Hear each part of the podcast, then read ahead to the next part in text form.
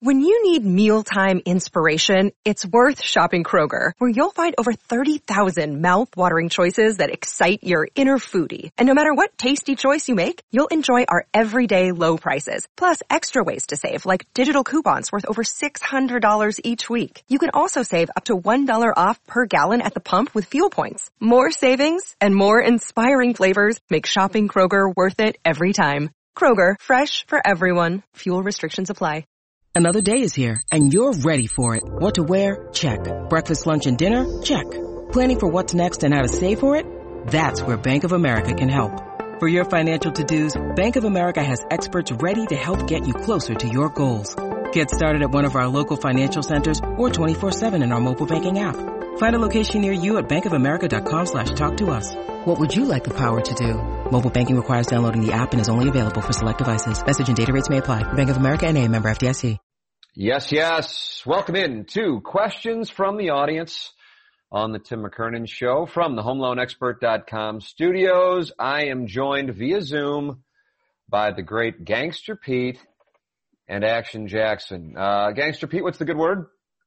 Uh, just got home from work. I'm ready to, uh, have a little fun with you guys. Action Jackson, what's doing with you? Just hanging out, doing what I do. Gangster Pete, this guy, this guy's been doing sound stories left and right, and he's, he did one with Doug, and he did one with Dan McLaughlin today. Wow. Those are Yep. pretty fun, aren't they, Jackson? Yeah, for sure. It's great listening to what these people have to say. It's very, very interesting. And then like working with Doug and Danny Mack on it's great because they're both pros.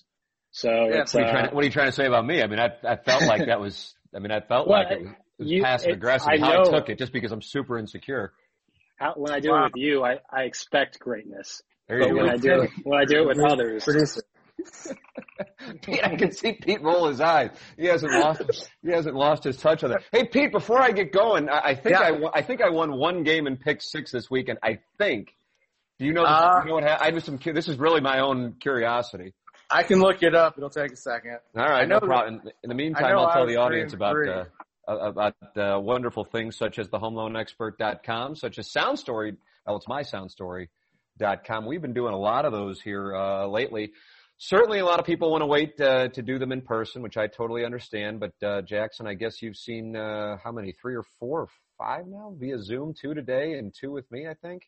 Yeah. Uh, about four. so four, yeah, and we've got uh, a few more this week. If you're interested in just getting a gift certificate for Sound Story to present to whomever you would like to for the holidays, go to mysoundstory.com. If you have any questions, email me at tmckernan at insidestl.com. You can see what the story is. But now Chris Raby, who is a complete fraud, uh, is uh, is involved as well as Dan McLaughlin, Doug Vaughn, and myself. So you have options if you hate me. We do not hate Ryan Kelly. He is the home loan expert. He is who I refinanced with in April. He is who I got pre-approved with in November, and he is who you should be getting refinanced or pre-approved with here in December. He really is the best. He can save you money. He's online at thehomeloanexpert.com. He is our studio sponsor. He's as charitable as the day is long.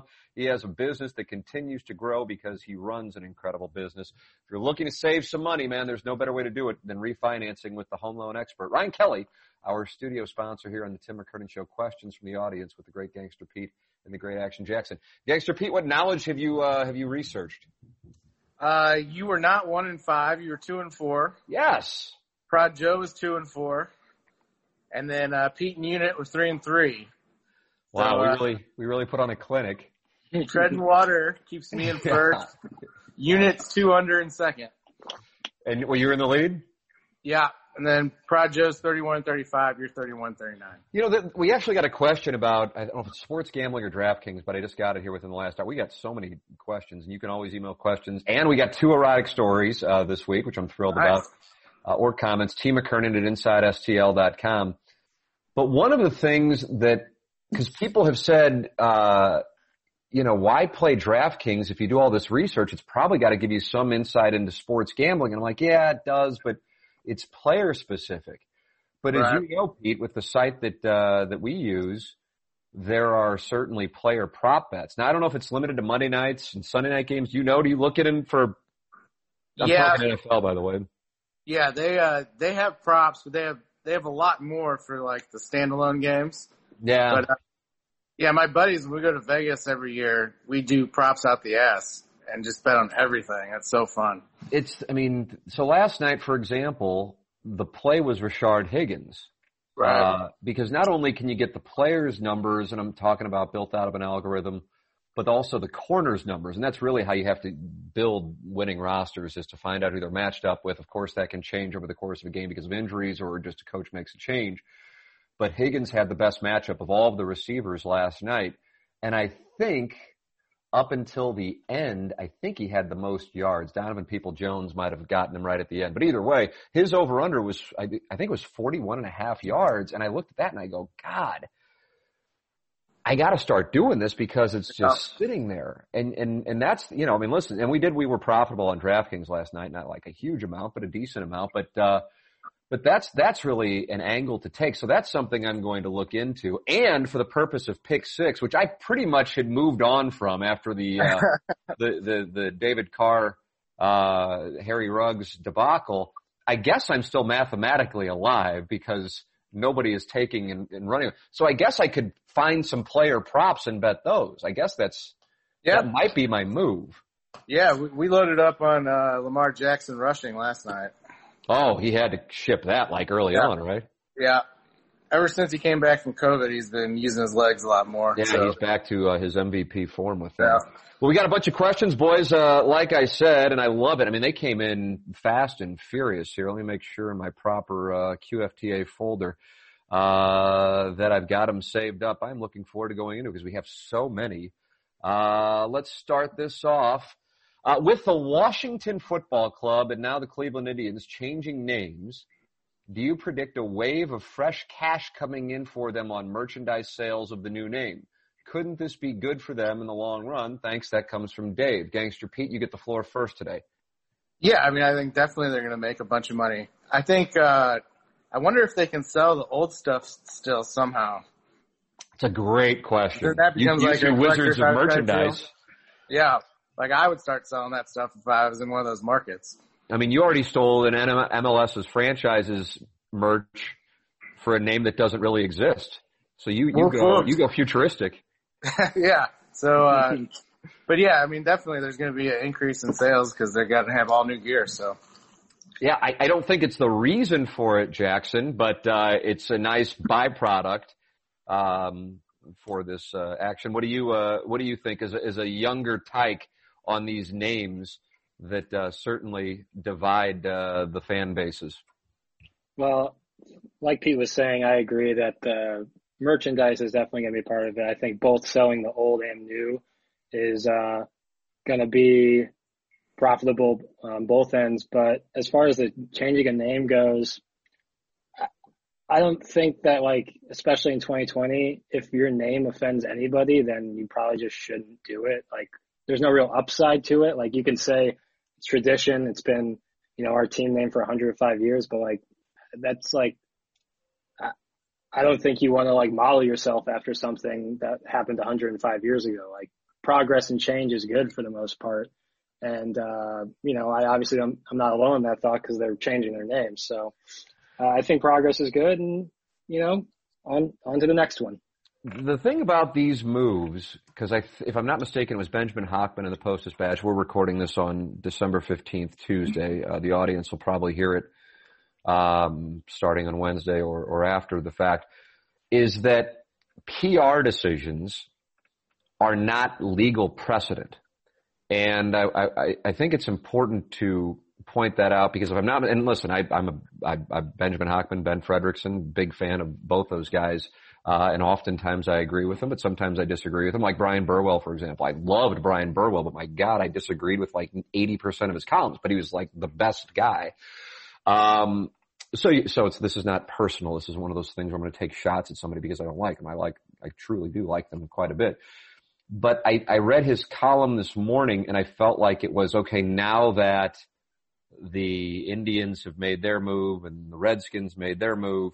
What about the Braves and the tomahawk chop? And so it becomes like, okay, we got that. So now we're going to get the next thing. And it becomes a perceived legal precedent when in reality it's an organization's decision. And so I honestly, for somebody who usually will fall on the side of uh, the left on social issues, and probably more so than a lot of people who are on the left uh, do on, on certain issues. I don't particularly feel strongly on this, but I don't know if that's because I'm coming from a place of ignorance. So, you know, when I explain it that way, I hope, you know, people understand where I'm coming from because I don't know how much, um, anger there really is over these names. I don't know. You, it, it's difficult to really get a gauge on it. Uh, Jackson and I realize your, your intent was good with what you said and I'm paraphrasing what you said, which was something along the lines of, if your name offends anybody, then there's really no upside. And of course, if this were like a debate of some form or a, mm-hmm. a, trial of some form, I would say, well, what is your definition of anybody? Is it simply anybody or is it a percentage of people, a number of people? And I'm not, I'm not looking to do that because I don't really have the answer either. So, you know, what some people like to use uh, is what about the Fighting Irish? Well, what about the Celtics? Uh, are there any other teams you guys here used as examples as, a, as kind of the whatabouts? Jayhawks. Oh yeah, yeah, that's a nice play. You got to you got to know your Civil War history on that one, Gangster Pete. Yeah, you can say the same is thing. Is there really really outcry on uh, the Jayhawks outside no, of like I'm, Missouri fans? No, I'm just offended by Jayhawks. Gangster Pete, but I, I, you know, I don't know. I, I don't know. I'm. I don't know. I, I really wonder if these are things that are important to a healthy number of the people who would fall under that category of the group, or if it's just something to justify trying to, you know, take things out for the sake of taking them out. And honest, my honest answer is I don't know.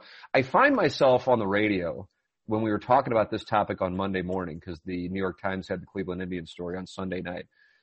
And I know that the audience, well, I think a lot of people in the audience want to hear opinions, but, but the truth is, is that sometimes I really don't know. I mean, and that's, that's my opinion. My opinion is I don't know. I, so therefore I can't rant and rave if I really don't feel strongly, but I know that in 2020, that's really not the way that the game is played. But the answer is I don't, I truly don't know. I, I do wonder if we have this overcorrection of things and then it becomes a case of going, well, look at this, they're taking this away from us.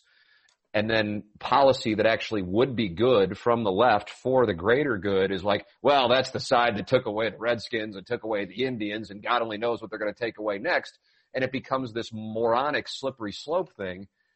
And so I wonder if we're really doing anything by like, are we really helping? But at the same time, you know, if this is something that really causes a large amount of people pain, um, then I, then I want to be sympathetic to it. So that's why I fall on both sides of it, which is really just horrible hosting. but I also, I guess my number one principle is always I want to be honest with the audience. And so I read conflicting things ranging from, well, no, people really aren't unhappy with it. And Florida State, for example, has worked with the Seminole Nation in Florida and they love it or they're supportive of it. And to know this group has had a problem with it for a long time and, and that's why it, it, it actually wound up taking place. Um, so it kind of depends on where you're reading. Um, so I don't know. That's on this topic. I want to give an honest answer as opposed to just going, yeah, you know what, good for them. This is bullshit. Because honestly, I don't, I don't feel that way, and I don't want to be dishonest with the audience. Uh, next up, we go from that naturally to an erotic story, and, and it comes from a Hall of Fame emailer. So this oh is this is big.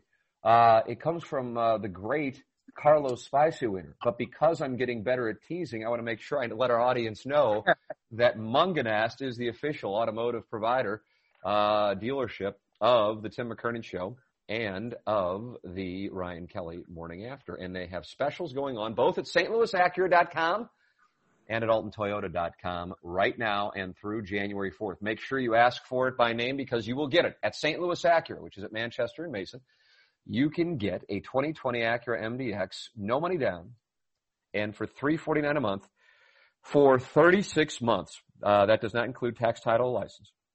Then at Alton Toyota, which is where I got my car, Doug got his car, and we've never been there because they deliver the cars to you. You can get a new 2021 Tacoma pickup TRD Sport 4x4 for the same deal. Zero money down, 36 months, 349 per month, plus tax title license. You cannot beat it. You don't have to go if you're not comfortable with going out and about and shopping at this particular moment, just go to stlouisacura.com. They'll deliver it to you. Just go to altontoyota.com. They'll deliver it to you. Make sure you let them know about the Tim McKernan Show special, the Ryan Kelly Morning After special, and you can get that deal right there at altontoyota.com or stlouisacura.com. All right, now I pivot to said erotic story from Carlos Spicy Wiener. Erotic story blast from the past.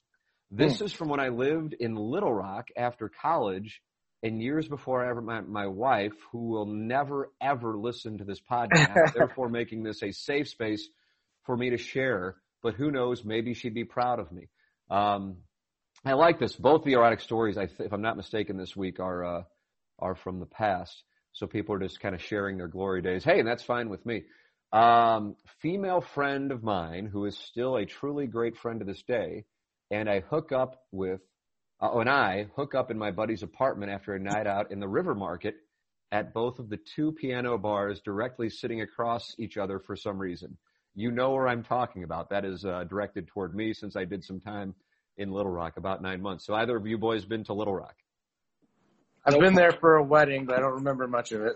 River Market is kind of like it's an it's actually a nicer version, easily nicer version of the Landing. Right. And I, I mean, I haven't been there in 20 years, which is kind of messed up to say. I mean, Jackson, you were two when I was doing television, which is really something that I'm going to have to come to terms with. But uh, I do remember it. I do think I remember the dueling piano bars. I remember seeing Derek Fisher there uh, because he was from, he was from Little Rock, and I remember him just kind of hanging out. I think he was with the Lakers at that time when I was there. Uh, so let's see, uh, the dueling piano bars sitting across each other for some reason. You know what I'm talking about. Anyway, this was a one-time only thing and something laughed about amongst each other now six years later. We emerge from a bedroom and the girl I had just been with, Beth's friend, is sitting in the kitchen telling us it's time to do shots because she was pissed about some guy she was dating who bailed on her from, for some Waffle House. Well, at one point, this girl just flat out says, quote, I need to get banged tonight one way or another, end quote. Well, my friend, who I had literally just got done doing the no pants dance with five minutes prior, points at me while replying, well, he'll do it without missing a beat. I was in shock, then had to quickly wake up and realize it was time to be Fernando Tatis Sr. and hit two grand slams in one inning. I'm proud to say I followed the instructions I was given. Sadly, no threesome occurred, but from a degenerate youth standpoint, it was by far the coolest stroke of luck I've ever had, and I'm going to finally peacock around like Ken would about it. Both chicks were St. Louis eights, so pretty good for my scruffy looking ass. If you can dream it, you can do it. Woo, pig, suey, los, ween. Carlos Spicier. There's something to be said about being in the right place at the right time. Yeah, I tip my I tip my cap to him. Uh, have have you gentlemen and Pete? You tend to be a little more uh, close to the vest on your your activities, which I respect. right. Jackson, I realize you're doing this show from your parents' house, so you may choose to. And and now I know the I notice the audience. Pete, I don't know if you've picked up on this. The audience is now just basically accusing Jackson of being a virgin for some reason. I have no idea why that has happened, but for some Well- reason that's that's become his theme. You Yep. follow such a coxman, it's going to be hard. yeah, it's tough. I mean, you got Iggy in there with your 500 and, and you're in there and Gangster Pete, you know. I'm, yeah, I'm following the, I'm the caboose here, but, uh, yeah, nothing like that. Shit, that's pretty nuts. Um, I've had buddies who have been in like a girl, like when he was a freshman in at Mizzou and like went over to this girl's dorm, banged her, and then like her roommate like walked in and was like, "You want to go with me now?" And they just went to the, uh, yeah. I was like, "Wow, holy!" Sh-. I mean, it's like I'm I telling like, you, I know this sounds, this is, this is what's going to happen here because I'm working with somebody 22 years younger than me. But I don't, I mean, certainly that stuff happened, you know, in the 1990s in Columbia. But I think per capita now it has experienced a substantial increase. I have no data, but that is my, that is my intuition. Yeah, I I think there was always this like stigma that like guys were just horny bastards and girls like weren't. But I really do think girls are just as horny as guys. It's just now it's less taboo to say that. I think you're right. I think that sums it up nicely. Uh, Gangster Pete, anything you want to, uh, you, you tend to, you tend to bob and weave on these types of, you enjoy the stories, but you, I love, I love the stories. I just don't see any reason to let everybody know about mine. yeah, yeah, I don't, you know what, I mean, I, I hear my wife and my son upstairs and yet I'm still going to participate. Uh, as, as I, I, my, I think as far as volume goes, Uh, it was a one day thing, actually at the Sigma Chi house, my freshman year. Uh, one in the morning, and I guess you guys, uh, and the Sigma Chi house doesn't exist anymore. I mean, it's there, but it's not the Sigma Chi house anymore. Um, but we had bunk beds and Hot. yeah, super, super hot. And I don't even remember, I honestly, not that, not that I have Iggy like numbers or even like a, you know, whatever, I don't, 90th of them, but, uh, or a tenth of them, I guess is the math I was trying to do. Uh, the alleged numbers. But I really don't remember who it was, which is, which is not saying because there isn't really like a deep, deep stack here. But I remember whatever it was, she got on top of me in the morning, freshman year, in the bunk bed. So the bunk bed starts going, and the guy who's on the top bunk goes, God damn it, McKernan. Uh, cause he can hear the, and then so the bed is going, and he's, I mean, everybody's bigger than me. So, uh, he is, you know, he's like, what the fuck? His bunk bed's moving. There's some tiny little motherfucker below him. Uh, and then later that night, I think it was a lass who came up from Westminster. I think that was my, my, uh, I think that was my twofer. And I always wonder, I mean, at this point, I could have like a, Jackson, I could have a child who's like five years older than you. I, mean, I could be celebrating my son's 30th birthday in a few years. Cause I was humbling. fucking 17 when I started college. So, Yeah. I mean, that's, that's real math. Um, so yeah, I wonder about that, um, because we, we weren't as careful as we should have been, as if memory serves. And so that's why it stands out to me. Uh, and, and both performances were just so horrible for them. I mean, not that that's really surprising to anybody listening, but just so horrible, uh, that for their sake and, and mine, but certainly theirs, that they didn't carry some child because of, you know, really, I mean, if anything, the drive was not even remotely worth the experience for that, uh, that poor girl from Westminster. And she was kind of hot. She reminds me, if memory serves, of kind of looking like, Remember, uh, Pete, I don't think Iggy's brought her up yet with you yet, Jackson, but Iggy would occasionally just go on these soliloquies about Hope Sandoval, the lead singer of Mazzy Star. Have you been around for any of that? And then he'll just like a- start talking about her and he gets like a- really deep on it. It's not like it's like she's hot. He gets really, like he's interpreted her personality based on how she sings Fade Into You. Oh, That's I like a love that song. So you know the song? Oh, Mazzy Star? Yeah. Yeah. Oh yeah, I got that on my phone. Yeah. Uh, Oh, what about you? I've uh, heard that song. But uh, I'm You checking out. I'm actually. checking out Hope right now. I mean, I heard that looks song. right up Iggy's alley. Yeah. Just the Well, name she's- you Hope know Sandoval. Hope Sandoval, no relation to the panda. The, the thing was in the mid 1990s, kind of coming off of the early 90s grunge scene, the thing that was in vogue for a lot of, you know, college girls and probably high school girls at the time was kind of like the flannel shirt, the dress Mhm. down granola thing. That was kind of the look.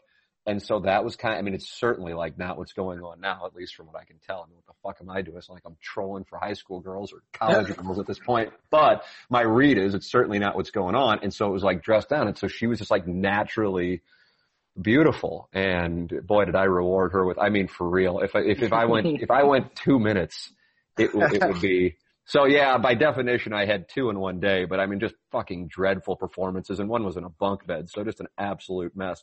Uh, okay, here's the one that I was talking about. Tim and Gangster Pete. This is directed more towards you and gambling on fantasy sports. I listen to how you and friends are constantly investing in DraftKings for golf and I'm completely fascinated by it. I am not asking for the secret sauce, but how much math, statistics, research goes into each week for people such as the wizard, the guy who's a friend of mine who ships it often, to make a living off of this. I know from my limited losses, there has to be some kind of formula, and I don't think that I am smart enough to grasp it. I get that there needs to be enough suckers out there. This is coming from a sucker that keep pumping money into the pot with very limited returns to speak of. Sidebar, super pumped that Gangster Pete decided decided to stay on for the podcast. I'm a big time Pete Lemming. Thanks, and feel free Thanks, to pal. geek, geek out on the answer. That is from Adam uh, Wilburn, who I guess was cool with his name being read. People specify otherwise. Uh, so, do you do either of you guys like really play daily fantasy, Pete? I know you gamble, Jackson. I don't know what what your uh, vice is when it comes to that. I got I. I play, but I I don't get into it as seriously as you do with all the statistics and all that. Like Yeah. I uh, I kind of use my preparation for betting on games to kind of help me pick my teams because I, I listen to a bunch of podcasts during the week, like Bet the Board and the Bear, where they just start breaking down games. I'll kind of use that information to help me build lineups. Do you find them to be accurate more often than not? Uh, well, they can tell you. Uh, they'll give you. Well, they they have a lot of the stats about like what defenses are playing well now and who's going to be in and where the good good matchups are. So Yeah. I, I feel like I get a lot of that good information, so you can figure out who's going to be valuable at a lower price. Right. Not a lot of people are expecting them to stand out. So What about what, what is your uh, story with wagering, Jackson? Do you participate in any of this stuff, or you uh, you clean? I got I got burned bad in 2016, and I vowed to stay off gambling on like individual games. so what happened? You lose a shitload of money at 18? Yeah, well, it was my you freshman year of pegged by a college. bookie. no peggings. But uh, it was the Masters Sunday, and I was betting. I was live betting.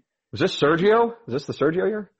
I wasn't betting any players. It was just number 16 on Sunday, that par three, Yeah. where it funnels down Right. right towards the water, and everybody was either acing it or birdieing it, putting it within an inch. So I kept kept live betting birdie or better on that hole, and I made a good amount of money. And That's a then, degenerate move. I like God, it. yeah, it is. Fuck, I feel like we need to have an intervention. well, then the next week I started betting on. I guess it was like late season or beginning of the playoff NBA basketball, and that was so bad. I was getting smoked. I kept digging. I got into like Uh, like early baseball. I was betting like the Mets to cover five runs. It was fucking oh terrible. God, I hate hearing these stories. I so I was like, I am not betting on fantasy sports or sports in general anymore. I play fantasy football every year. I'm pretty good at that, but that's one payment of 30 bucks and it's more just to do with my friends. So I'm lucky in that sense where I didn't get like the really bad bug where I needed to start gambling like on everything, which I'm thankful for. I think what I like about the DraftKings thing is I really don't bet on sport. I, I mean, I'll throw like like minor things. There have been times, and, and as recently as about a year ago, where I was where it was caught up, and I feel like there's some kind of brain chemical reaction that gets you going on it. And and and I, and I would come in and say to Pete, God damn it, I lost like whatever amount of money over the weekend. And I just don't know why I keep doing it, but it was just really kind of out of boredom. That's what it was. The weather would cool down and I'd have nothing to do. And this was not in the pandemic. This was just last year. Uh, so I got away from it. And then we have this group, you know, that we joke about on the radio, the Tam Avenue Capital Partners. I swear to you when I say this that I'm surprised that everybody is continuing to do it. but, but everybody continues to do it and they don't even, they don't even think twice about it. I think they can tell that we've, we've made progress. But what we do, there's two different styles of, of DraftKings or FanDuel. You can just be in a, a field where the top half doubles their money, um, or you can be in what are, what are basically lottery tickets. Yeah, one person wins a million dollars, but there's like 150,000 entries, and you need so much crazy shit to happen in order to hit. And so when you're doing those, which is what we really do, because we're not just doing it to double the money, we're doing it to like play lottery ticket shit. Um, so much of what you're talking about, Pete, with the matchups and who you think is going to perform well factors in, in addition to what may be more important for the tournaments, the lottery tickets, is having an idea of who the field is going to have high ownership on. And so this, both of the last two weekends actually, uh, here's a little NFL trivia for you boys. Who was the starting quarterback for both of the last two weeks of Millionaire Maker lineups? Herbert. It's a good guess, not the answer. Fire a bullet. Sean Watson. Rivers. Rivers. Sean Watson. No, uh, Deshaun had a rough one in Chicago. Uh, Carr. Carr, Both had yeah. Carr. I think Tua actually put up more points this weekend, but uh, but Carr is the one uh, who's been in both the last two millionaire maker lineups. And so for the first time in a long time, we were real. I mean, I mean, God, as far as football goes, for the first time I think in two years, I won five thousand dollars one Sunday afternoon with like just loading up on the Rams and Saints uh, when they had like a shootout game two. I think it was two or three years ago. But since then, we haven't had anything remotely close to that, and and that was a lot of profit too. These times we usually have like two thousand dollars worth of rosters, so we'd have to have like a you know six seven thousand dollar revenue in order to have that kind of profit. But Uh, we had uh, Montgomery with the Bears and Henry with the Jaguars and Drake with the Cardinals. And then we were sitting there and I was all in. I mean, all in on a variety of rosters with the Seahawks just skull fucking the Jets, which is exactly what they did. Furthermore, there was a matchup in that game with DK Metcalf that was predicted to be just gold for him. He did have a touchdown, but the problem is Wilson, who had four touchdowns, distributed evenly. I think Swain, who I barely have heard of, had a touchdown. Um, one of the tight ends, Dissly, had a touchdown. D, uh, Moore, is it DJ Moore or David Moore? David Moore. David Moore in Seattle. DJ then, plays for Carolina. That's right. And then and then Metcalf. Lockett didn't get one. And then then the way you play it, and this is this is kind of secret sauce, but it's also kind of basic. It's like playing poker and then going, oh, you're supposed to you're supposed to fire a continuation bet after you raise pre-flop. Yes, that's just kind of the way the game is played. So when you're playing tournaments, you have to run it back. You don't have to, but you should usually run it back with another player on the opposition. And so I was convinced with Seattle's secondary that the Jets, as bad as they are, would at least with one of their receivers have a big day against Seattle's poorest defense, knowing that Seattle would put up points. And that was the miss. So, um, it wound up being a crappy weekend because of, uh, because of that. So that's the thought process. There is no secret sauce though. If you're playing, yeah, I had Perriman in my lineups for that same reason. Oh yeah, Breshad Perriman. Yeah, Breshad Perriman. Crowder getting in there fucked it up. I thought he wasn't going to play, and so I had to pull out uh, Brock. That's what I heard too. Yeah, so you had uh, Berrios. I thought at three thousand was going to be a great value, and I'm sure most people listening to this have no idea who this man is. Yeah, but he's a slot receiver for the Jets, who Darnold uh, goes to quite a bit if Crowder is out. And these are the kinds of things that are secondary information when you do this shit, and it's part of it's part of doing it successfully. So I guess when you look back on it this weekend you needed to have Montgomery. You needed to have Henry. You could have had somebody better than Drake. I don't know if anybody's standing out to you guys off the top of your head. And keep in mind, these are only for the 12 p.m. and 3 p.m. games. I had was, Montgomery and Ekeler, and I can't remember the other Ekeler one. had a good game, didn't he? But yeah, he did. Crazy not, game. Yeah, last week. This past week. This past This Sunday. Derrick Henry went off. Yeah, so Well, yeah. that's what I'm saying. I had so that's what we, when you have 12 p.m. and then you're sitting there with a bunch of players in a game where you're like, this is the game where you kind of move. I mean, we diversified with Taysom Hill who had a bad game, Aaron Rodgers, Russell Wilson, and Herbert, and that's what we went with. Um, and then their receivers, so Keenan Allen, and you know, running it back with Calvin Ridley who had a big game, but it was Carr and Agholor. Uh, who were part of these winning lineups with Montgomery and Henry. And I can't remember who the tight end who had a huge day. Probably Kelce. Yeah, I was all over Gesicki. I- I I was all over him. I was all over him. So I was, that's the, th- it's, and that's the thing. So I was on Henry. I was on Montgomery. I was on Gesicki. I was on Russell Wilson with four touchdowns. But I mean, you have to hit, and I had the Cowboys defense and they had, uh, they had a touchdown and who else? Somebody had two touchdowns this week. Uh, the Washington football team, I think. But, um, but either way, I mean, you got you got to, you got to hit every position in order to really Mm-hmm. hit, and you can't miss. I mean, you can, you can maybe miss one position, but you have to then go batshit in every one of them. Yeah. I love it. I absolutely love it. I enjoy it way more than betting on games. But as I said at the outset of the podcast, with all this information I'm accumulating, if you can, if you can get player props, that is where you can really make some money. Cause I have so much. I mean, the spreadsheets that, that, well, it's, I, I'm the one who puts them together that I put together. You know, they're so damn detailed, but more, more often than not, they're focused on ownership, projected ownership percentage.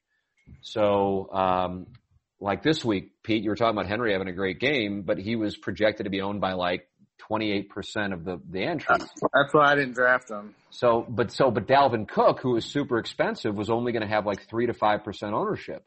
And so, yeah, he's super expensive, but Cook bringing in 20 points is worth more than Henry bringing in 25 points. If you, and you gotta like think that way. And it's a fucked up way to train your brain to think, but you gotta think that way. And so when I build these Monday night lineups, last night, you don't go with Lamar Jackson in your captain spot. You don't go with, uh, who else would be an obvious one? I guess, I shit Baker Mayfield or Jarvis Landry. I don't know who else would fall in that category. You, you go with like the RB twos or the, the, the wide receiver threes, you know, and so I was all over Rashard Higgins last night in part because of the matchup, but also because I knew he wouldn't be highly owned in the captain spot. And that's how you get an edge. And so as the thing was progressing, I'm like, holy shit, we have a chance to win a hundred thousand dollars because he started getting hot and the, the game script was proper for the Browns to be throwing the ball.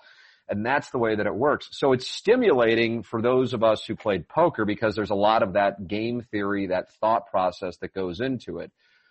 And it's, you feel like you have more control over it than when you're just like, okay, I got the over, you know, even though you don't have control of either one. But I think because you prep so much, you feel like you have more control. And either way, I enjoy it more than like if I were playing blackjack online versus poker. I would rather play poker. I would rather bet DraftKings than bet overs and unders, even though I waste so much fucking time and my wife is convinced that this is the biggest waste of time going. And honestly, at this point, she's actually right, but I'm so certain that we're going to have a big score. I'm dead serious. I like I like to use DraftKings to supplement my gambling fund. I'm telling you, I'll text you this week before games, uh, just to see what, what comes through. Fuck, I'll, I'll pull it up now. I don't know if they have the, uh, the algorithms, uh, out for this. What's what we're doing this on Tuesday. Maybe they, they wouldn't. And then all the matchups and, and where you get this. I mean, you, you know, these are subscriber sites and you dig into them. Let's see if they got them for this week. I'm just curious. I don't, I'd be surprised if they did, but uh, yeah. Uh, so let's see. Kyler Murray is currently number one. Lamar Jackson is number two. Murray's playing the Eagles. Jackson's playing the Jaguars. Cam Newton, uh, is playing Miami. As far as a low owned, you know, kind of a random low price one, Chase Edmonds is number four. Is Drake hurt? That's kind of, no, Drake's right there too. That strikes me as a little odd.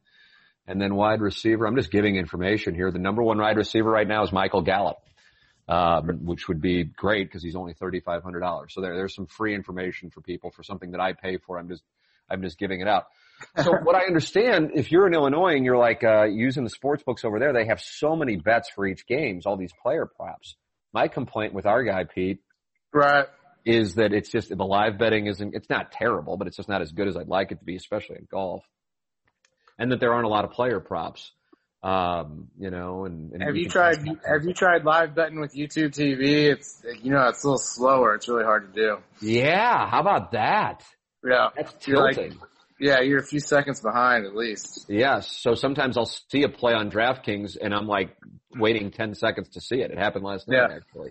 I'm like, the fuck happened? I just went from 50th place to 200th place. Oh, Kareem Hunt scored a touchdown, you know, and we didn't have him. So, uh, anyway, I, there is no secrets. I mean, the question's great. Certainly if I had the wizard on, um, he would be able to lay it out. I mean, the wizard, I'm not going to go in, uh, you know, if the wizard ever wants to reveal himself, God bless America.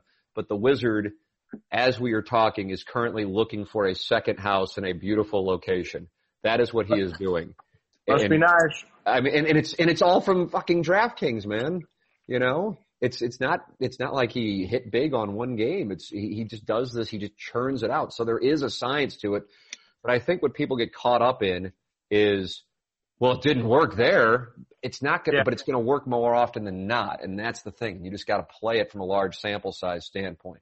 And then you, Uh, when oh. you produce uh, when you produce that ahead. many, when you produce that many lineups for a contest, you're playing people that you would never pick if you're just making one lineup. Hundred percent. Some people just can't get over that mental block. Hundred percent. You have to do it. You ha- and you have to just go, okay, fine, fuck it. I th- another thing, and this is my own thing, and maybe guys who are actually really successful at it would disagree. And I almost hate sharing thoughts, but fuck it, I'm losing anyway. What does it matter? So it's not like I'm giving you some expert shit here.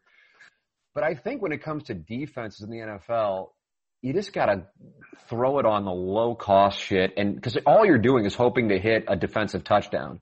And there's just no science for that. You know, there really isn't science for that. I mean, this week I was on the Cowboys solely because they're playing a shitty backup quarterback in Cincinnati, and I'm like, might as well. All indications to me were to go heavy on the Saints because they're playing a rookie and he has a shitty offensive line and questionable wide receivers. But I didn't, fortunately, and then Jalen Hurts wound up having a great game for the Eagles.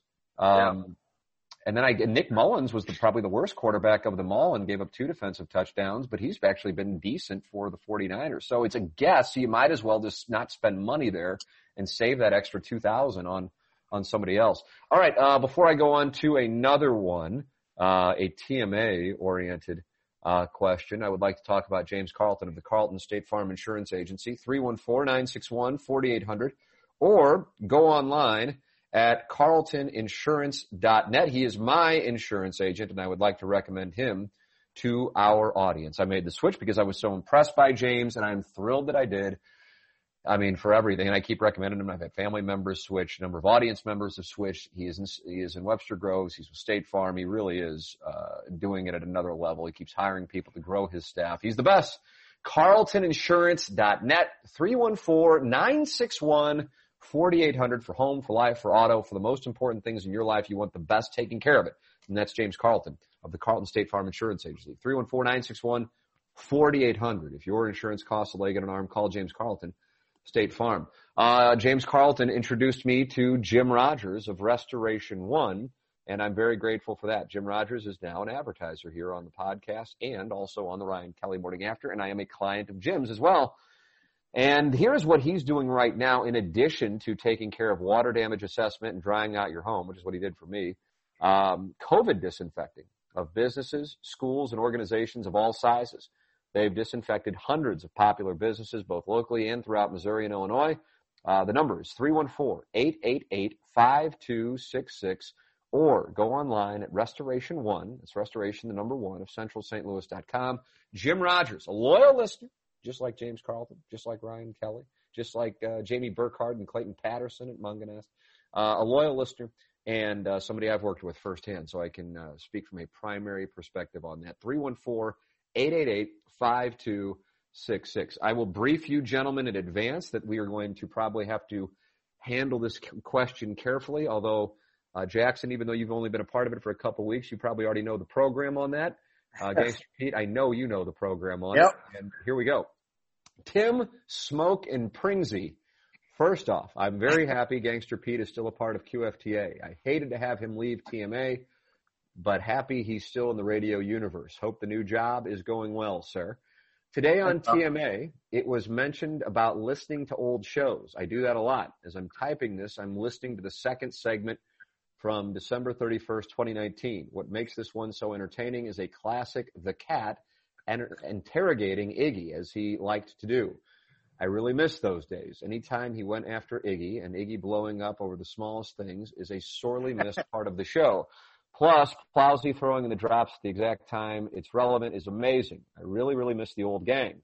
Here's what I would like to know, and this is someone asking who has no idea what goes on in the inner workings of managing a radio station. And yes, I know you're not the owner or in management, but here's, here goes. Is there a way the cat or Plowsy can at least call in from time to time? I would love to hear them. Love TMA, love QFTA. Keep up the good work, boys. Uh, P.S. Could you see if Rock would play Lesbian Seagull coming in from break more often? That comes from Jake Reynolds. Um, Pete, what's your reaction to that? All while respecting the code. I think it's better. I just don't say anything like you. That's how you respect the code. Jackson, why don't you destroy your career in week two right here? well, you, you don't even fucking know though. I mean, you've never even, Yeah. have you ever, you've probably met the cat. Did you meet the plowhawk when you came in and interviewed us years ago? Yeah, no, I met the Plowhawk at Billy G's. I came, it was my senior like skip day that the school allows. We went to a baseball game. Very Yeah. Ladue education. Of course. And, uh, and, uh, you guys were doing a live remote from Billy G's and I was the first one there at like 7.05. I walked Wow. right in. I sat down I met Plowboy. I met the cat. You and Doug were there and it was really, it was a great time. And, uh, then I went for my graduation dinner uh, to Billy G's while Plowboy was working there. He remembered me. We shook hands. He, it's like shaking hands with an oyster, though. He's got he's got such a such a delicate hand, but he was so nice. He remembered where I was going to college. I love Plowboy, and uh, I I Cat is a Ladue parent, so Yeah. uh, his son has been to basketball camps that I've been Tyler. counselor at. So Oh, is that right? I didn't know that. Yeah. And I, I agree with the emailer. I would love to hear those guys, but also I understand why it hasn't happened. Yeah, and that's the thing. And, and Pete and I and Jackson doesn't really know the whole situation because he wasn't there when everything, you know. I, I don't I don't see it happening, you know, in in the current situation, and, and I think the cat and Plowhawk may be more apt to talk about it. Maybe they wouldn't. I don't know. I mean, um, you know, I, the thing the thing about it is is in my mind, and I think in Pete's mind, and again, Jackson, you're new to the game, and that's why I know that you can't necessarily think this way. Um, in my mind, I still feel like, I, I, and I truly do, that at some point, somehow, there will be a reunion. Um, and I'm not saying it's with certainty. Again, this is kind of what I was talking about, like DraftKings and poker. I don't operate in certainties. Um, but in a likelihood, if you said, do you think you will do a radio show with Jim Hayes and Darren Atkins again? Um, the answer would be yes. That's what I think. Would I yeah. everything I have? No. But do I think, I mean, the cat has been, you know, I mean, who's I talking to today? Uh, but, but I mean, there have been so many times that this has happened over the year. I mean, it goes back to Jackson. You were eight when he was let go in 2007. I mean, you know, uh, it, it just, so things happen. Um, it's, it's incredibly unfortunate. Um, for, you know, but I, I just, in my mind, I just don't, I don't, I don't rule it out. Um, as far as them calling in, I don't, I don't see that happening. Um, but you know, I text with the cat regularly. I'm sure you do as well, Pete. Yeah. Uh, text with the plowhawk.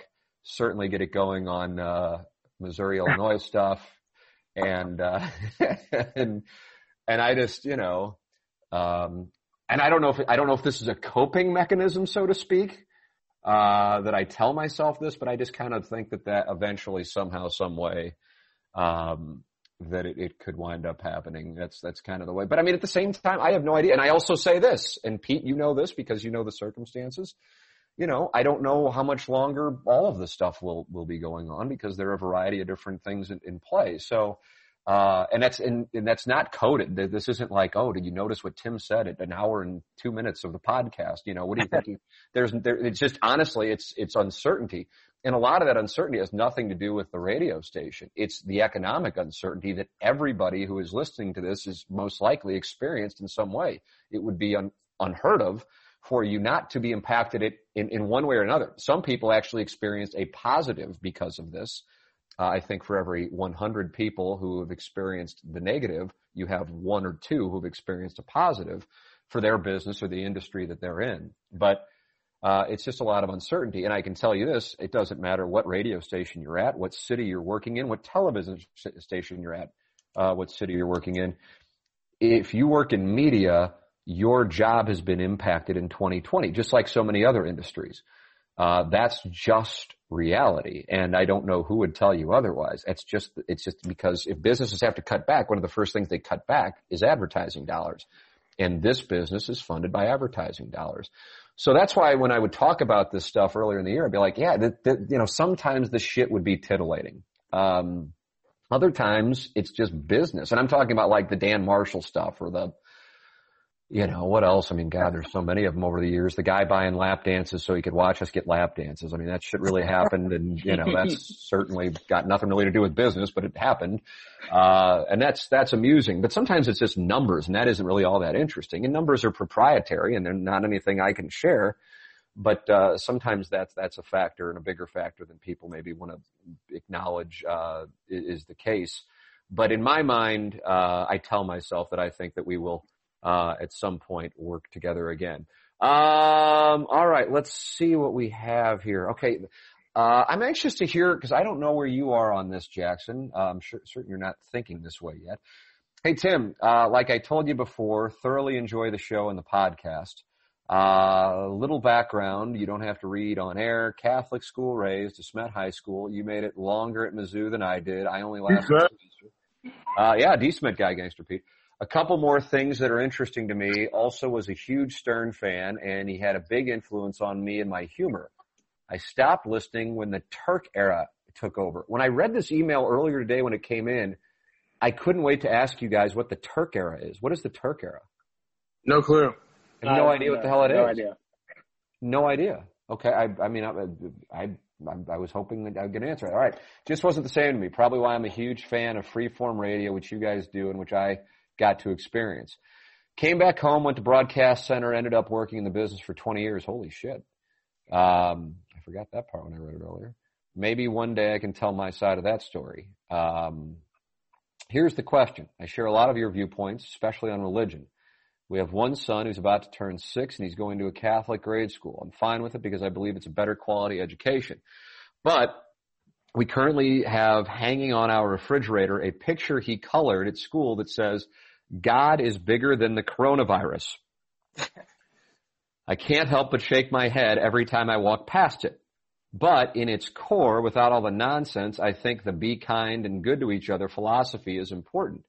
Knowing your viewpoints and having a son a few years behind mine, how are you going to navigate schooling? Have you and your wife had any discussions about it? I don't go to church on Sundays, but have when I needed to. I think I remember you had your son baptized. We did too. Just curious about your opinion. Thanks for the show. No name needs to be mentioned. Uh, for somebody who worked in broadcasting 20 years, I don't believe I've met this person, but maybe uh, he works uh, or worked in a different market.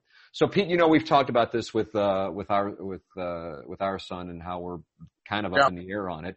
Jackson, you uh, as we like to uh, point out often went to Ladue, um, and you are most likely far away from uh, having to make this decision. Um, but you went to a public school. Pete and I went to Jesuit schools. He just met me, St. Louis U High. How do you view this this topic?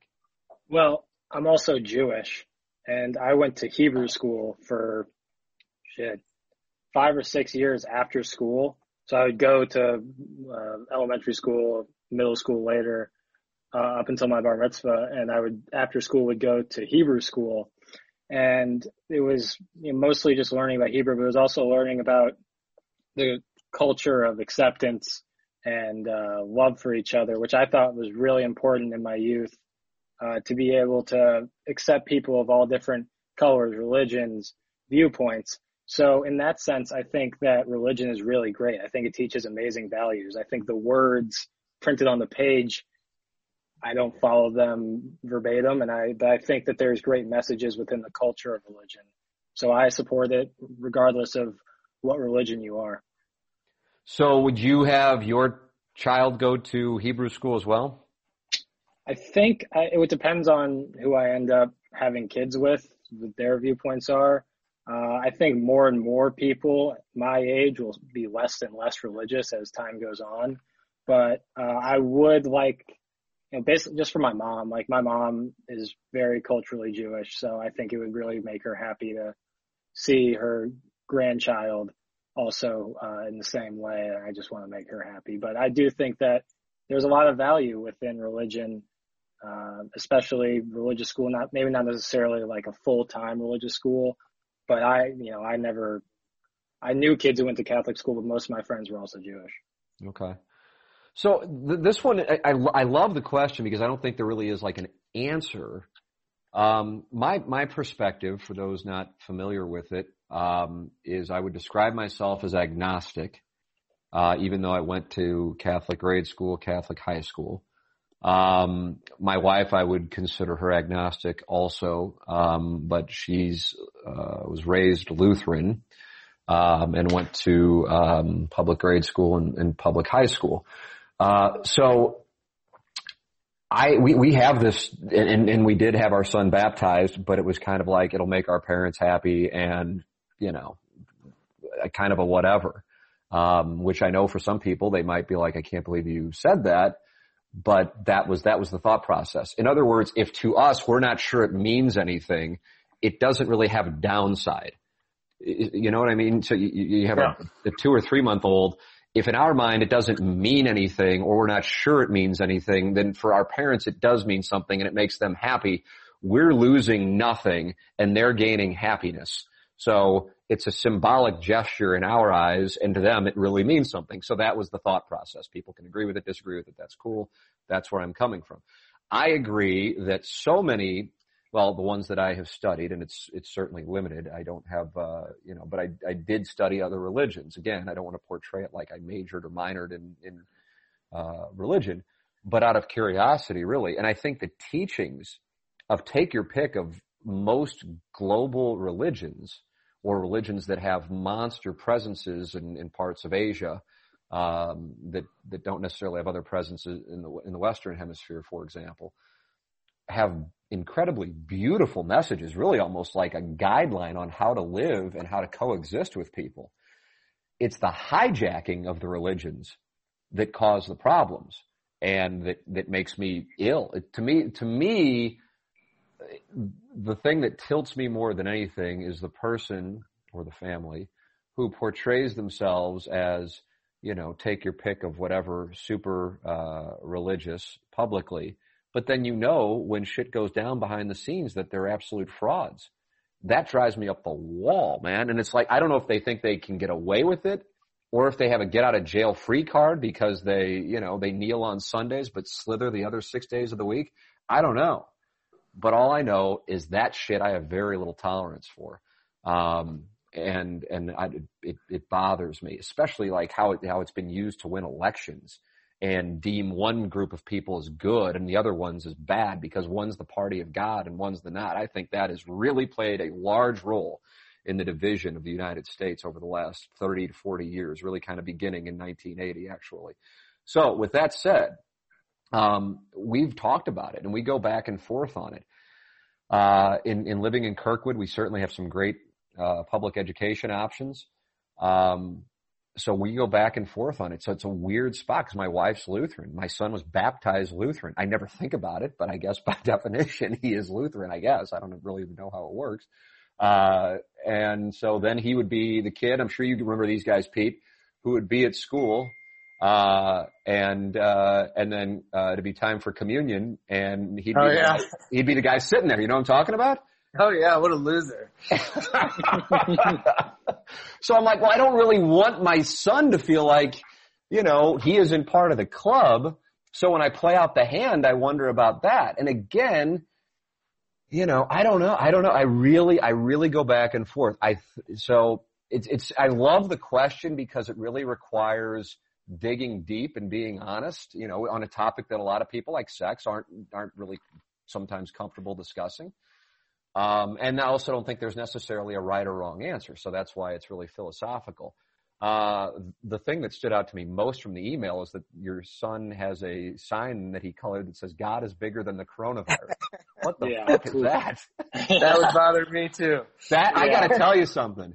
That would bother me. And I guess I kind of got a little bit of a weird thing going on. I don't know how many. It's it's something that I cannot get into the podcast on. I cannot. I can't. I don't even know. I don't know who I can talk to about it actually. Uh, but uh, it's it's a it's a it's something I'll probably have to navigate at some point. But uh, so my son goes to. Uh, I guess I guess it's a religious preschool. I certainly didn't think it was, but sometimes I see some of the things and then I'm like, okay, it's fine, you know, because it just doesn't in the whole scheme of it. So that's the thing. If you don't believe it really matters, then I don't think you can get upset. I mean, you can, you're welcome to, of course, but it, my three-year-old isn't like, you know, processing this and doing anything. So I don't really view it. It'd be the same thing to me as if, if you were learning, take your pick of what other, other religion. It doesn't matter. I mean, he's not learning, he's not learning Catholicism or, I don't even know what it's called, Lutheranism. Uh, that's not what it is. So I'm just kind of like, whatever, you know, and then, you know, he comes back and there's like a thing that he colored that like is, you know, you know, Noah and he, and Noah looks like he's, you know, lives in Wentzville as opposed to, you know, the region where Noah really would have existed if Noah really existed, you know, I'm like, well, why do we send that message out of the gate? Isn't that kind of messed up? But whatever. I mean, I'm not, I'm certainly not, especially in St. Louis, bring that up like, hey, I know you're pissed off about this, this, this, and this, but isn't it weird that Jesus has blonde hair and blue eyes? I mean, isn't that a, but no, but that that'd get me into a whole other thing that I'm really not going to have. that's always bothered me too. Has it, has it really? yes. I mean, It's isn't so it the dumb. most, wouldn't it be? So dumb. because I mean, I feel like there have been th- like Madonna had the uh, what was it, the Like a Prayer video in the late '80s, and I believe that one of the sources of controversy was not only the stigmata, which I believe is the thing where Jesus was crucified and the nails went through his hands that she did that. I mean, she did whatever she had to for attention. I mean, she was, she was Instagram before there was Instagram.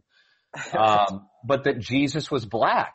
And that sent some people in the United States into an absolute frenzy. Like, what the hell makes you think Jesus is black?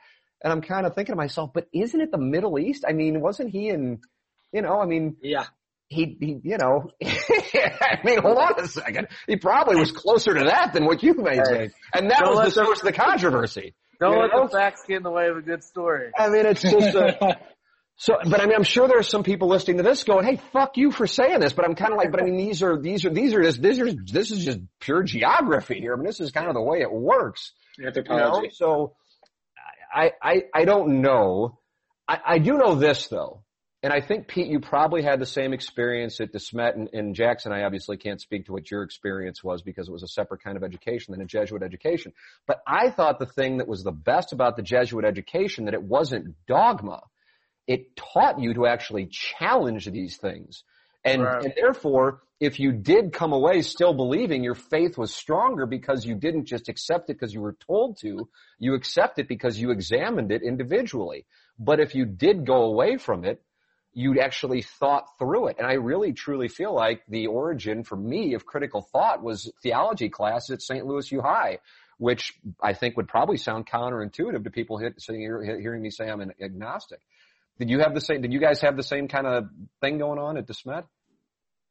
Uh, I didn't really challenge myself on it till later than that. I didn't really pay attention to my theology classes at the I I understand was I was into other things at the time, but uh, I think I think you can get a great education at a private school or a public school. Oh, It's there's no question what- about that. whatever you put into it. So like, I know that people think it's a huge decision, but I think as long as you've got your kid doing the right things wherever he is, it's going to be great.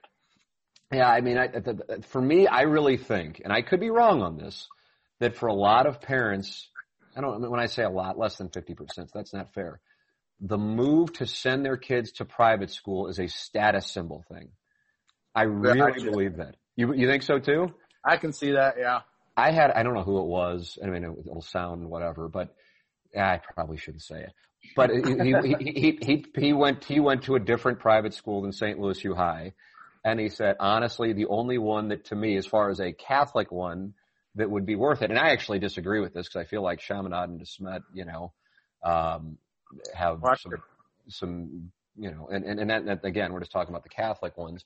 Uh, you know, I mean, Chaminade's turned into like a university, uh, there here recently, but, uh, and I just really value the Jesuit element of it. But he's like, I wouldn't spend the money to send my kid to X, Y, or Z, but if he could get into St. Louis U High, I would send him there. Now, I haven't been there in 25 years. My brother teaches there. I do think the world of the place. I truly do. And while I enjoyed my time at Missouri, it was so much easier than St. Louis U High, and it wasn't even like close. Granted, my major was a, you know, you know, playtime major, but, uh, but still, uh, that was my, my Well, first you did year. graduate from one of them. That's exactly right. I can grad. So maybe if you, maybe those final eight hours are fucking ball busters. You know, maybe I I can't speak in past tense on it. All right, uh, let me do one or two more here and then uh, wrap it up. Before I do that, let me tell the audience about the great Mark Hanna of Evergreen Wealth Strategies. He's online at evergreenstl.com. Uh, actually sent somebody. I don't know if he wants me to talk about it, but somebody our audience certainly would know uh, to Mark Hanna here recently. And, and, and it's funny the way, you know, people who know me and I'm friends with or in business with or whatever the case might be go, Hey, do, or do you really, you know, think highly of Seth Goldcamp? Do you really think highly of Mark Hanna? I'm like, man, I'm, I'm, in a way, I'm kind of disappointed that you think I would talk highly about somebody and like put my name on it if I, if I thought they were shitbags. Um, I really do, you know, pay attention to who I do spots for and who I don't do spots for. There's, that's something you can, that's something you can pay attention to. Uh, and if I wind up being wrong on one, I got to own it, you know? Um, but Mark Hanna is first class. And if you are looking for a financial, Jackson, do you have a financial advisor? I want to, I want to play the role of parent here. And I know you might be like, dude, I just got hired at KFNS like two weeks ago. I'm not You got a really guy, bro? to invest. Uh, I have two of like my very close buddies are finance majors, and they've been kind of pointing me in the right direction of either people to go to or like just general ideas. They tell me about Roth IRA, like that's like Mandarin Chinese to me, but I've been doing some research on it, so yeah, it's so uh, smart. I need to get especially in your involved with that 20s, man. definitely. Yeah. Because it My compounds. That's the game. That's I, I just I look back. I was for some reason I was thinking about it last night. Like I should have. It's not like I was killing it in my twenties, but I was making decent money for being in my twenties, and I could have paid off my condo. and just used that as a down payment on a house. And instead I just screwed around and that just kills me. And I didn't have a financial advisor. So I didn't have an active one anyway. Mark Hanna is something, someone everybody could really choose and use, especially at the end of the year. He's online at evergreenstl.com. Mark Hanna of Evergreen Wealth Strategies, especially wrapping up the end of the year. And Seth Goldcamp of Design Air Heating and Cooling. I am sitting in my basement where he installed a humidifier. He did the same thing for Doug it's incredible. Uh, it really does change the way your house feels in the winter when it is oftentimes dry. Seth Goldcamp, Design Air Heating and Cooling. I use them, as I just said, uh, online at designairservice.com. Uh, the official HVAC provider, the Ryan Kelly Morning After and the Tim McKernan Show podcast. He is a good people. He's a loyal listener, isn't he, uh, Gangster Pete? He, That's right. Huge fan of that Pick Six podcast. God, if you just faded all of us, you would be so profitable, you know? Yeah, yeah. Yeah. it's, an unfor- it's, an unfortunate reality. All right, final one. This will be right up your alley because you can uh, mock me for it. I can't tell if this guy is doing parody or not. I don't think so. But you gave me shit about the Peloton last week, so now it's now now I've come out of the closet on it. Um, Tim, let's talk about that Peloton. I got a bunch of friends with Pelotons too, so yeah. I mean, it's I've, I've got I got well-to-do friends, man. I mean, it's it's like, you know, it's sixty bucks a month. It isn't it isn't exactly like ball so hard university shit. Do you, do you think that it's like you know, like when you were a kid, everybody had like a dusty NordicTrack in their basement? Yeah. Do you think it's going to be like that in a couple of years? Everyone's. I don't. I mean, if we go to Jupiter, we, we, might go to Hilton Head. I don't know what the hell we're going to wind because we don't know if there's going to be spring training. So I don't know what I'm going to do here in the next couple of weeks. I don't even know if I'm going to go anywhere. But I actually was saying to Anna Marie today, I said, what am I going to do with my, because I use it almost every day. It is my workout now. Um, I'm down to a svelte 156.6 and part of it is is Peloton. And I just, I love it. So I watch my World War II documentary. I see what ranges I need to be in as far as resistance and pace. And, and that's what I do. And I'll do it for depending on what I, how much time I have, 30, 45 minutes. Are you like against Rory yet? What's that? Are you going against Rory yet? You know, Timmy recaps. Uh, I guess he DM'd me about it, and he said Rory is a beast on that thing. Yeah, he's like one of the best in the world. I mean, I didn't know that. I just heard. I mean, it is. It's eye opening to me that, like, if I give it my all, I'm still going to be like barely in the top twenty percent, right. and that is that that that's smart. So I got to tell you, that's because I feel like in my whether it be academics or athletics within the realm of reason, obviously not like basketball. But that if I really worked at it, usually I can certainly be in the mix. Like I really worked at it. That's been the issue is like really committing to it. And so even if I'm busting my ass to the point of being uncomfortable, I'm still so far behind. It fucks me up. Now granted, I'm probably like, you know, 15 years older than than the average person on on a lot of these things where I'm going for 45 That's minutes. That's hard to come to grips with. it really is. Yeah. It really, it truly is. I mean, you as a I guy know. who ran at a high level, I mean, fuck, you know? Yeah, oh, I, yeah. Oh, I know, man. All the endurance shit, I used to beat everybody easily. Now it's like, man, it's tough. Can't do it. It's amazing. Jackson, I mean, this, this stuff, these kinds of conversations, because I used to hear this, this when I started at KMOV and I was I was actually a year older than you. And everybody's like, oh, don't like. I met Julius Hunter. Do you even know who Julius Hunter is? I've heard you guys talk about him on the show. like a no legend idea. in newscasting in St. Louis. And, and Larry Connors. And, and, I was anchoring with them, and I, that was intimidating. Usually, I just get up on the desk and just do the fucking thing. I'm like, oh my god, I'm next to Larry Connors and Julius Hunter. I mean, this is like, you know, this is like Jordan and Pippen and uh, you know, holes got tight initially. But, but, you know, Julius goes, "It's great to meet you. Don't say it. I know you watched me when you were a kid. I don't want to hear it." You know, like they didn't want to hear that, and now I am that guy for for Jackson, and it, it's it's be, and here I am bitching about I can bust my ass on this Peloton, and I'm still I'm still going to be so far behind. You know, like at least twenty percent of the field, and it fucks me up. I mean, I, and I'm dying too. I'm like, fuck this. I'm going all out. And there's somebody who's like lapping me. It fucks me up. But with that said, it is a, it is a great workout and it's a hell of a lot for me anyway with a torn shoulder labrum safer than, than lifting weights. I think those days are over, at least lifting heavy weights. So anyway, uh, my wife and I got ours earlier in the lockdown when like so many others, her gym closed down. I never used a bike before and I must say it's been an amazing purchase and much more of a community feel than I could have ever imagined. So let me ask you for all of us closeted Peloton fans listening, what are your favorite rides? who are, who are your favorite instructors? This is a bunch of people are going to come out of the closet and send in recommendations. Uh, do you go for the distraction of the buxom bosom of someone like Kendall? And I think I know, I think I do use Kendall often, but I don't, she doesn't strike me as buxom, but maybe I'm missing. Uh, or are you a fan of Hannah's Eye Magic? I have no idea who Hannah is. I'm thinking she might be one of the British ones, but I don't know. Perhaps Ooh. you like Jenn's rock playlist, not familiar, and potty mouth style. That does sound up my alley, but I'm not familiar with her. Or maybe you prefer the rough rides of the muscular eye candy Denis. I'm sure you never miss one of Cody's XOXO rides, but how did you react when you learned that Leanne and Ben had moved in together? And while you and I are not her type, you don't think a night with Jess King would be a lot of fun if maybe having some potential or being a little physically dangerous. Do tell what's your go-to class or instructor on the bike. Ride strong. Signing me off with my Peloton name, STL Rockney. How, I think that's a serious email. I think Is that a Zach Zane article?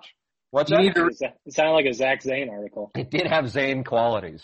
You need to read that to G Unit on pick six tomorrow. oh, is he, a, is he a Peloton guy?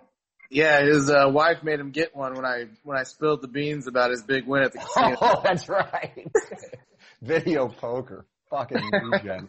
uh, so I I don't I don't know. I Kendall. I only go to because initially you just start it up and you just go okay, and then you realize have either one of you guys ever done a spin class? Yeah, I did for a while because of a girl that was going. Oh, my neighbor. She was my neighbor, and she's hot. Uh, well, I understand and respect that, but the, but the, yeah, that was that was that was a tough tough tough workout. The the but it's not about. I mean, the workout's difficult, but the personality trait of the spin class instructor oh, yeah. and my personality trait do not mix. Same. You know, like some people are like, well, how I can't remember what they said. Like it was a question recently. Like, how would you feel if like you know, oh, the question, the one that gets Iggy going, like if your wife was pissed at you if you didn't post happy anniversary. Right. And I'm like, I would never be in a relationship with somebody who has that personality trait. So it's, so it's not possible for me to, for me to think that through. And it's the same thing with the spin class instructor. Now, let me make this clear at the outset. There's no way the spin class instructor would be interested in me sexually in any way anyway. so, so we have to, we have to look at it from both sides. But the spin class instructor personality, holy shit. And so that's why I'm like, okay, I want to do these classes, but I can't listen to these people. So that's how I got on the world. I'm, so I'm choosing to watch Carnage in the 1940s over listening to the spin class instructor while I bust my ass on these things. But I think it was recaps who told me about Jess and I happened to have the volume on one time and little did I know she's a lesbian. And, and, and boys, if you looked up Jess King, you'd be very happy. So that's my go-to. Um, even though I don't really listen because I just turn it down now, but she's a lesbian. I mean, she has. Oh yeah.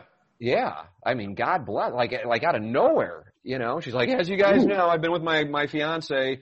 We, you know, the two of us, you know, cause she was playing I Kissed a Girl by Katy Perry. And she goes, I did, and it stuck with me, and my fiance and I, we've been, and I'm like, oh my God, this is super hot. I'm getting a soft cow in the middle of my, my ride. She is legit. But as far as the rest of it, I can't handle it. I mean, it's, like this Kendall girl's beautiful. If this is the one I'm thinking of, I think that's her. Uh, Kendall O'Toole, I think. So are these girls, are these instructors employed by Peloton? Is yes.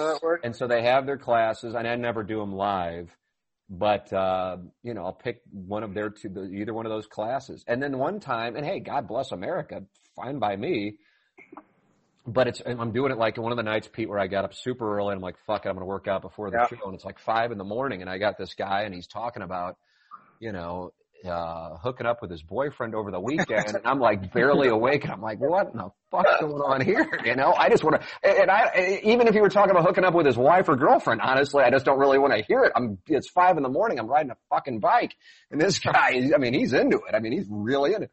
And hey, you know, it's got to cut both ways. Jess King's into the lesbian thing. I'm having a soft cow. I can't chastise the other guy for talking to his boy. It's not fair. It's not fair. I'm a fraud. But, uh, at this point, I'm watching Carnage in the 1940s over listening to the spin instructors. But my answer to the question, from STL Rockney is Jess King is my answer. And you can see how pathetic I am by following me on Peloton, which honestly I don't want anybody to do, but people are starting to do. And I really, I want to go dark, man. I want to go stealth. I didn't know people could follow me. But recaps is like Rory's a fucking beast. And I go, well, that doesn't surprise me, but how, how do you know, you know? And I'm like, oh, I guess all this stuff's public information. So I'll bust my ass and it's great to burn 500 calories or whatever, but it's not impressive, man. I, I would imagine Rory, I wonder what he's, I would, I'd have to take a look at his numbers because I bet he's just fucking. Yeah. Rory was a chubby motherfucker when he first started. Oh yeah. You know? Oh, yeah. So now he's Oh, got yeah. himself all, uh, he's like what, 30, 31 now. So he's got himself in, in good shape. All right, boys, that's going to do it. Wonderful questions from the audience as always. Any questions you want, T. McKernan at InsideSTL.com. Gangster Pete, Action Jackson, and myself every week here on the Tim McKernan Show. Uh, thank you to Seth Goldcamp and Design Air Heating and Cooling. Thank you to Mark Hanna and Evergreen Wealth Strategies. Thank you to James Carlton, the Carlton State Farm Insurance Agency. Thank you to Mungenast, St. Louis Acura, and Alton Toyota. Thank you to Ryan Kelly, the home loan expert, and thank you to Jim Rogers of Restoration One for Gangster Pete, for Action Jackson. I'm Tim McKernan. This has been another edition of the Tim McKernan Show on the Inside STL Podcast Network from HomeLoanExpert.com studios. To be your best every day, you need proven quality sleep every night. Science proves your best sleep is vital to your mental, emotional, and physical health. And that's where the sleep number bed comes in. And let me tell you, ever since I've had it, my sleep IQ score is just going higher and higher. And did you know 8 out of 10 couples say that one of them sleeps too hot or too cold? Science tells us regulating your sleep temperature leads to higher quality sleep. For many couples, temperature struggles are a real challenge. So here are some tips to help you both sleep just right. Look for beds designed with temperature benefits such as the new Sleep Number Climate 360 smart bed that actively warms and cools each side so you both sleep blissfully comfortable. And now save 40% on the Sleep Number 360 Special Edition smart bed. Plus special financing for a limited time. Only at Sleep Number stores or sleepnumber.com slash podcast one. Sleep Number, the official sleep and wellness partner of the National Football League. Subject to credit approval, minimum monthly payments required. See sleepnumber.com for details.